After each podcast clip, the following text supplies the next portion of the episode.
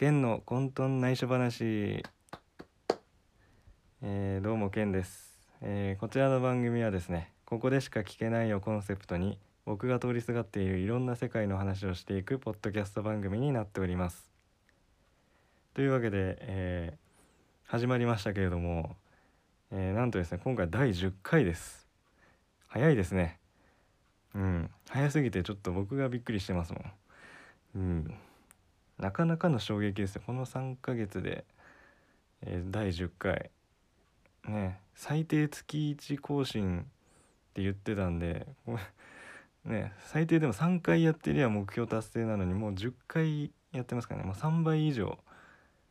3倍以上もねあのコンスタントな更新をしているということで何をそんなに焦ってるんだっていう感じなんですけどまあですね第10回までやってもですねこんだけコンスタントにやってても全然その収録慣れないんですよね。うん、まあ、前回のとかもそうなんですけど型が決まってないのでちょっとでも収録期間が空いてしまうとあのーテンションが迷子になるんですよね。どんなテンションでやってたっけみたいな感じにもなるしあのまあ、前回はそうでもなかったかもしれないんですけど話の進め方とかがね多少雑だったりするんですよね。てか雑っていうか分かんないんですよね。どういう話の展開をしていけばいいのかっていうところがまだあの手探りというか、ね、手探りで収録始めて手探りで収録終わるみたいな感じになってるんですけどまあねまあそういうのが全部いろいろ型とか決まるのは50回ぐらいやってからなのかな。まあひょっと下手したら100回100回ぐらいまで時間かかるかもしれないんですけど。うんまああの そこら辺はねあの気長に待っててください。どっかでねあのあこいつ慣れてきたなみたいな雰囲気出てくると思うんでまあそれまではねあのなんだあの温かい目目温かい目じゃない温かい耳で、えー聞いていただけたらと思います。うん。まあそんなところです。えーまあ第10回だからといってねなんかこうねなんか大きなことを別にやるわけでもなくまあ言ってもまだ第10回なんで、まあ、これが50回ぐらいまでいったらねあの本当に節目みたいなところあるんでなんかできたらなって思いますけど。なんかできたらなって言ってもね何も思いついてないですけどね今んとこね。はい。ポッドキャストにおけるなんか大きな催しというか企画的なのって何なんですかね。はい。なんかそういうのもよくわかんないね。まあとりあえずとりあえずはまず自分のねそのポッドキャストの流れというか型を作っていくところをねあの第50回行くまでにあの決めていければなと、はい、定まっていけたらいいなと思っております。というわけで、えーリスナーさんからコメントいただいてるのでまずはそちらを紹介していきたいと思います。えー前回は野球の話をしたということで野球の、えー話というか質問、え来てます、え野球経験はありますか？もしこれから野球をやるとしたらどのポジションで何番何番バッターとか希望の背番号とかあったら聞かせてください。ということで、はい、あの野球に関するね、えーいただきましたけれども、え野球経験、えーあります、え2年2年だけですけど草野球草野球じゃない少年野球少年野球やってました。えまあでもですね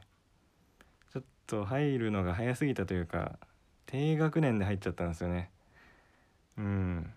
低学年で入ってしまって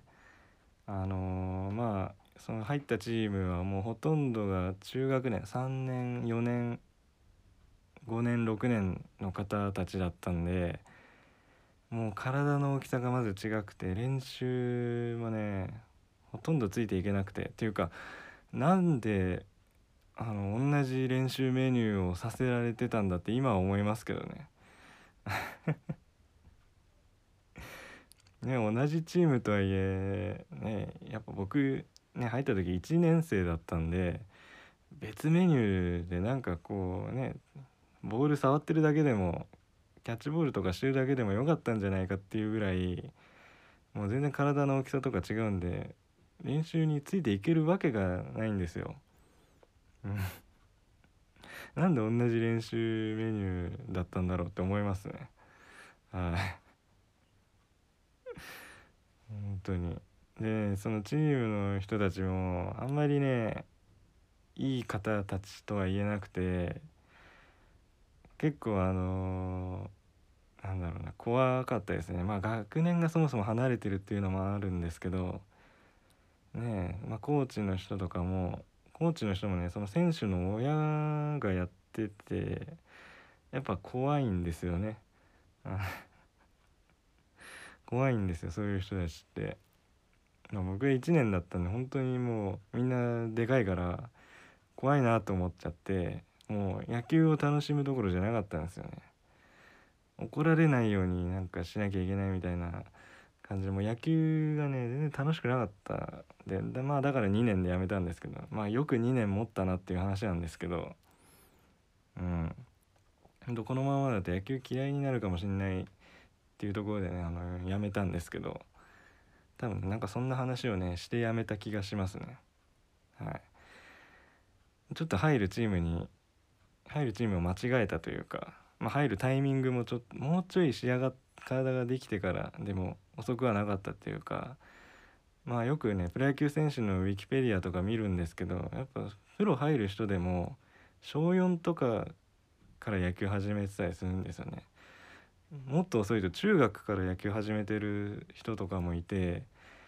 やっぱそういうのを見ると小学1年で野球チームに入った僕はあまりにも早すぎたなって思いますね。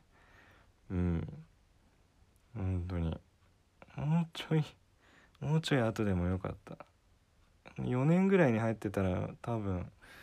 今もどっかで草野球とかやってたと思うし高校も普通に野球やってたと思うんですよね。なんかこういろいろねその人生一回きりでね派手にミスをしたなと思いますね。うん、もしねその記憶がそのまんまで、えー、ね、過去に戻れるのならまず小1で野球を始めようとしてる僕にストップをかけたいですね。ストップをかけて、えー、まずはもうほんとテレビで野球をプロ野球を見ながら野球のことを学んでで4年ぐらいから実際に始めてみるみたいなそういう順序でいきたいですね。うん。そんなところです。でもしこれから野球をやるとしたらどのポジションで何番バッターポジションは、えー、まあ僕左投げなんでまずポジションがね左投げの時点でだいぶ限られてくるんですよね。というのも左利き左投げの人は、えー、内野のセカンドサードショートは基本的にはやらないんですよ。はい、なぜなら、えーえー、連携プレーとかいろいろ内野の動きがあるんですけど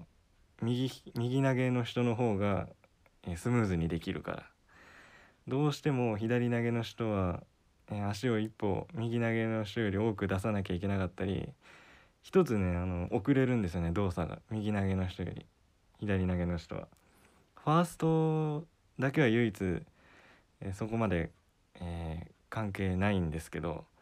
右投げだろうが左投げだろうがそこまで関係ないんですけどセカンドサードショートまあ細かい動きとかが多いのでそうなった時に左投げっていうのはだいぶ、えー、時間ロスが発生するんですよね。うん、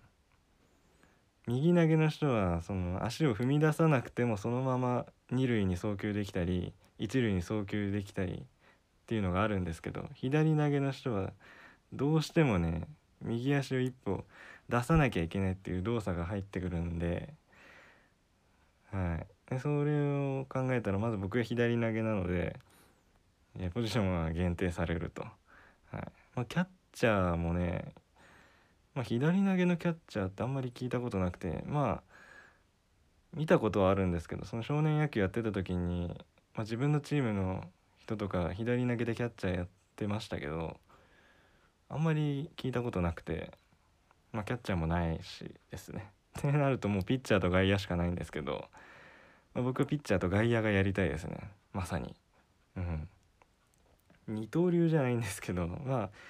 結構好きなのが高校野球見てて思うのがあのピッチャーやってた人がまあいろいろその打ち込まれたとかまあいろいろ系統策とかあったりして外野に行くことが、ね、高校野球見てると結構あるんですけどあれが好きで、はい、ピッチャーから外野に行っ行く。まあ逆のパターンもですね外野やってた人がマウンドに行って投げるピッチャーをやるっていうのがそういうのが好きなんで、まあ、ピッチャーと外野やりたいですね。まあフライ取るの苦手なんですけど 外野をやるにしてはねフライ取れないの致命的な感じもするんですけどてか致命的ですけどね。やるんだったらピッチャーと外野ですね。うん。何番バッターまあ何番バッターね。まあでもやっぱ3番4番5番あたりは打ちたいですよね。うん。まあ4番4番打ってみたいですよね。まあ少年野球やってた時に1回試合出た時は8番だったんですけど打席内容までは全然覚えてないんですけどはい。下位打線よりがやっぱり中軸打ちたいですね。3番4番5番。はい。で希望の背番号。希望の背番号ね。まあ高校野球だと、えー、地方大会だと1から20甲子園だと1から18番って決まってるんですけど、まあ、僕ピッチャーか外野やりたいって言ったんでやっぱり1番ですよね。高校野球。で考えたらやっぱりエースナンバー1番をつけたい。でもえー、あの高校野球とか見てるとまあ10番とか11番18番の人とかもう投げてたりしますけど、まあ、あれもかっこいいんですよね。10番11番18番とかそういう番号つけてる人がマウンドに上がって投げてるのもかっこいいんでそうだな。1か1番がやっぱりいいですけど10番11番18番もいいですね。はい。結構ね高校野球のピッチャーのか高校野球でピッチャーの人がつけてる番号のイメージとしては1番10番11番18番のイメージが強いのでその4つかな。はい。まあプロ野球で考えたら逆に1番はもう野手の方がつけるイメージなので、まあ、1番はないかなと。で逆にねあの18番がまさにプロ野球だとエースナンバーなので18番をねつけたいですし、まあ、僕左投げなのでやっぱサウスポーといえば47番のイメージが強いので4718か47ですねうんまあでもあのこういうね自分がもしプロに行けたら何番つけたいとかやっぱ考えますよね。一度は野球好きは一度は考えることだと思いますね。僕なんて最近はもしプロだったら登場曲何にするとか考えたりしますからね。はい、打席ごとに登場曲を変えるとか1打席目はこれ2打席目はこれとか。いろいろ考えたりしますもんね。うん。野球好きはね一度は絶対考える、えー、妄想というかね。はい。いいコメントいただきましたね。ありがとうございます。というわけで、えー、今回のメインに、えー、移っていきますけれども今回のメインの話はアニメゲームの世界ということで、えー、ダイパリメイクはいこちらの話をしていこうと思います、まあ、もうダイパリメイク発表されてからもう1ヶ月ぐらい経ちましたがね。本当はねもっと旬な時というか発表されてすぐこの話をえー、扱えればよかったんですけどまあちょっとねあのいろいろあって、えー、ね、1ヶ月後というところになってしまいましたけれどもいやついにダイパ発売から15年経ってリメイク作品が来ました、えー、ポケットモンスターブリリアントダイヤモンドシャイニングパール、えー、ゲームの映像もね公開されてて原作にね忠実な、えー、そのサイズ感とかねもう本当に原作に忠実でもう DS でやってたダイヤモンドパールをまあいろいろ 3D 化したりなんなりして、えー、スイッチに持ってきたみたいな、うん、感じのね、えー、作品になっているんですけどもまあそれがですねちょっと賛否巻き起こしてましたよね。まあ今も巻き起こってんのかな。うん。まあこれはですね正直その批判というかなんでなんでだよみたいなことを言う人の気持ちも僕わかるんですよね。というのもまあそのなんでそのまあその賛否の P の方ですね P の方の意見としてはその剣立てポケットモンスターソードシールドまあ今の現時点での最新作なんですけどソードシールドのグラフィックでのダイパリメイクを望んでいた人っていうのがまあちょっとその原作に忠実なあのえ、グラフィックはどうなんだっていうね批判的な声を上げているんですけどもわかるんですよね僕剣立てやっちゃってるから。僕剣立てプレイしちゃってるんでそれを望んでたっていうのは分かるっていうかあのー、まあなんだろうねそれで来るだろうって思ってたのもあるし剣立てのグラフィックで再現再現じゃないダイパリメイクしてくるだろうっていうのがあったしあの実際剣立てのグラフィックすごい綺麗なんであの不満を言う人の気持ちはすごい分かりますね。うん、それをなんかこう抑え込もうとか、まあ、抑え込む力ももともとないですけどその不満を言うなよっていうのはちょっとそれは無理があるなっていう気持ちもありますね。うん、っていうぐらい本当に剣立てのグラフィックは綺麗なんですよ。うん、だからそのそういう不満が出てくるのは当然というか、うん、分かる分かるっていう感じですね。まあ、あのー、ね僕も一応ブログとかツイッターでは原作に忠実で忠実な再現がされてていいなとは、えー、書きましたけどまあそれいいなと思ったのは事実なんですけど、まあ、一方でその剣立てのグラフィックを望んでたっていうのも、まあ、事実というかうん望んでたっていうかもう当然そうなると思ってたんでああその原作に忠実な再現をしたのねそれもありだなとは思ったんですけどあのー、ね。あの剣立てのグラフィックじゃないのかっていうががっかりというかねなんかうん難しいところではありますね。うん。まあ、その剣立て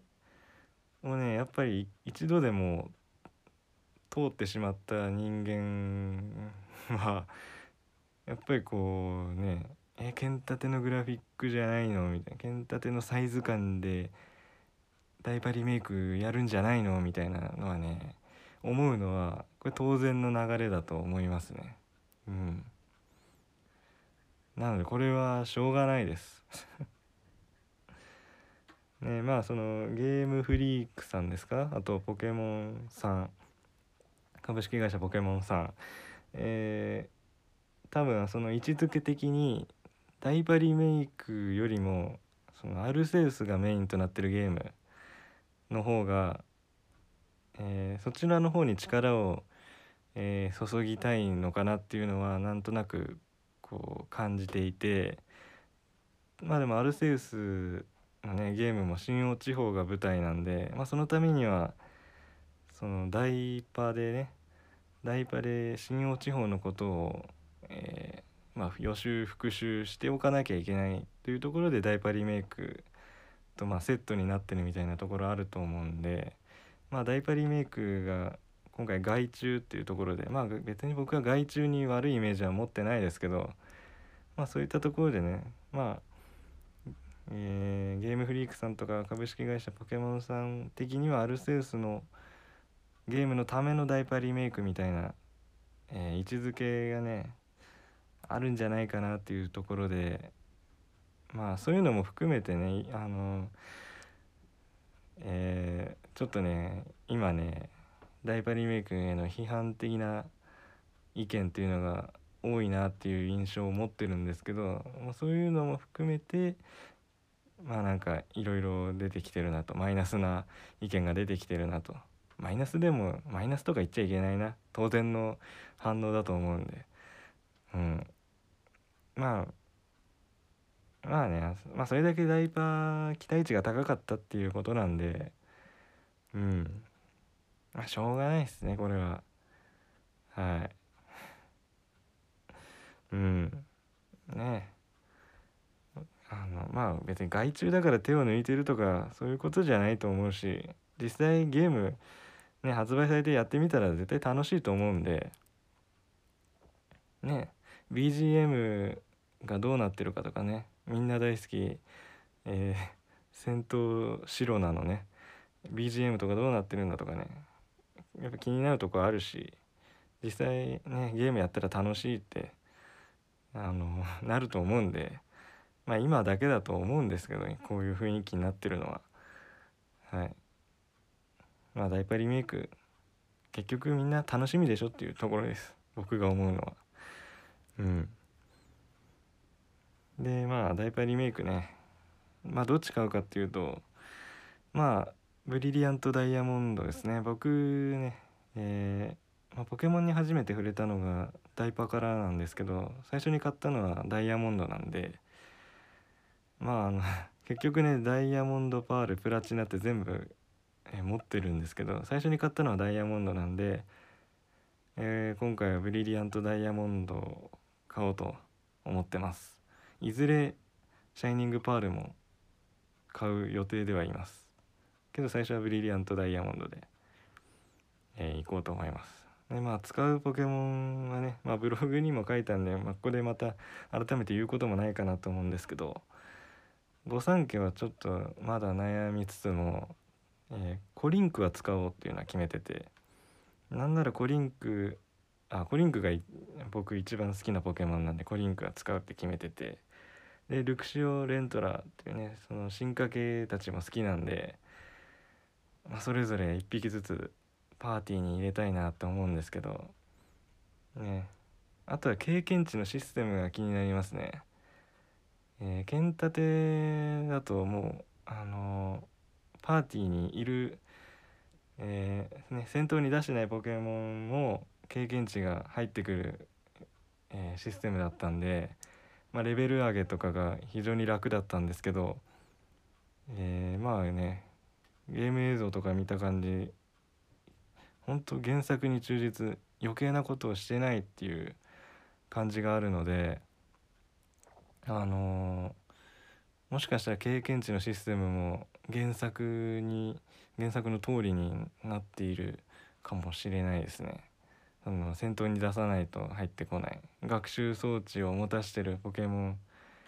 にしかあの、ね、戦闘に出してないポケモンには入ってこないとかそういうのがあるかもしれないのでまあちょっとそこはそこが気になりますかね。それ次第で、まあ、使えるポケモンの幅とかも広がってくると思うんでやっぱレベル上げに時間がねそれなりにかかるんで。うん。本当ねあの剣立てはそういうねえー、戦闘に出してない手持ちポケモンにも、えー、経験値が振られるシステムだったんで3ムーンからなのかな分かんないですけどそういうシステムだったんで本当にいろんなポケモン使えたんですよね。うん一回ねあの手持ちから外して他のポケモンを使うっていうのもできたんでレベル上げが簡単なんでそういうのもできたんですけど、まあ、そこが気になりますかねダイパリメイク。はい楽しみ。非常にね、えー、楽しみですね、えー、今年の冬発売ということで、え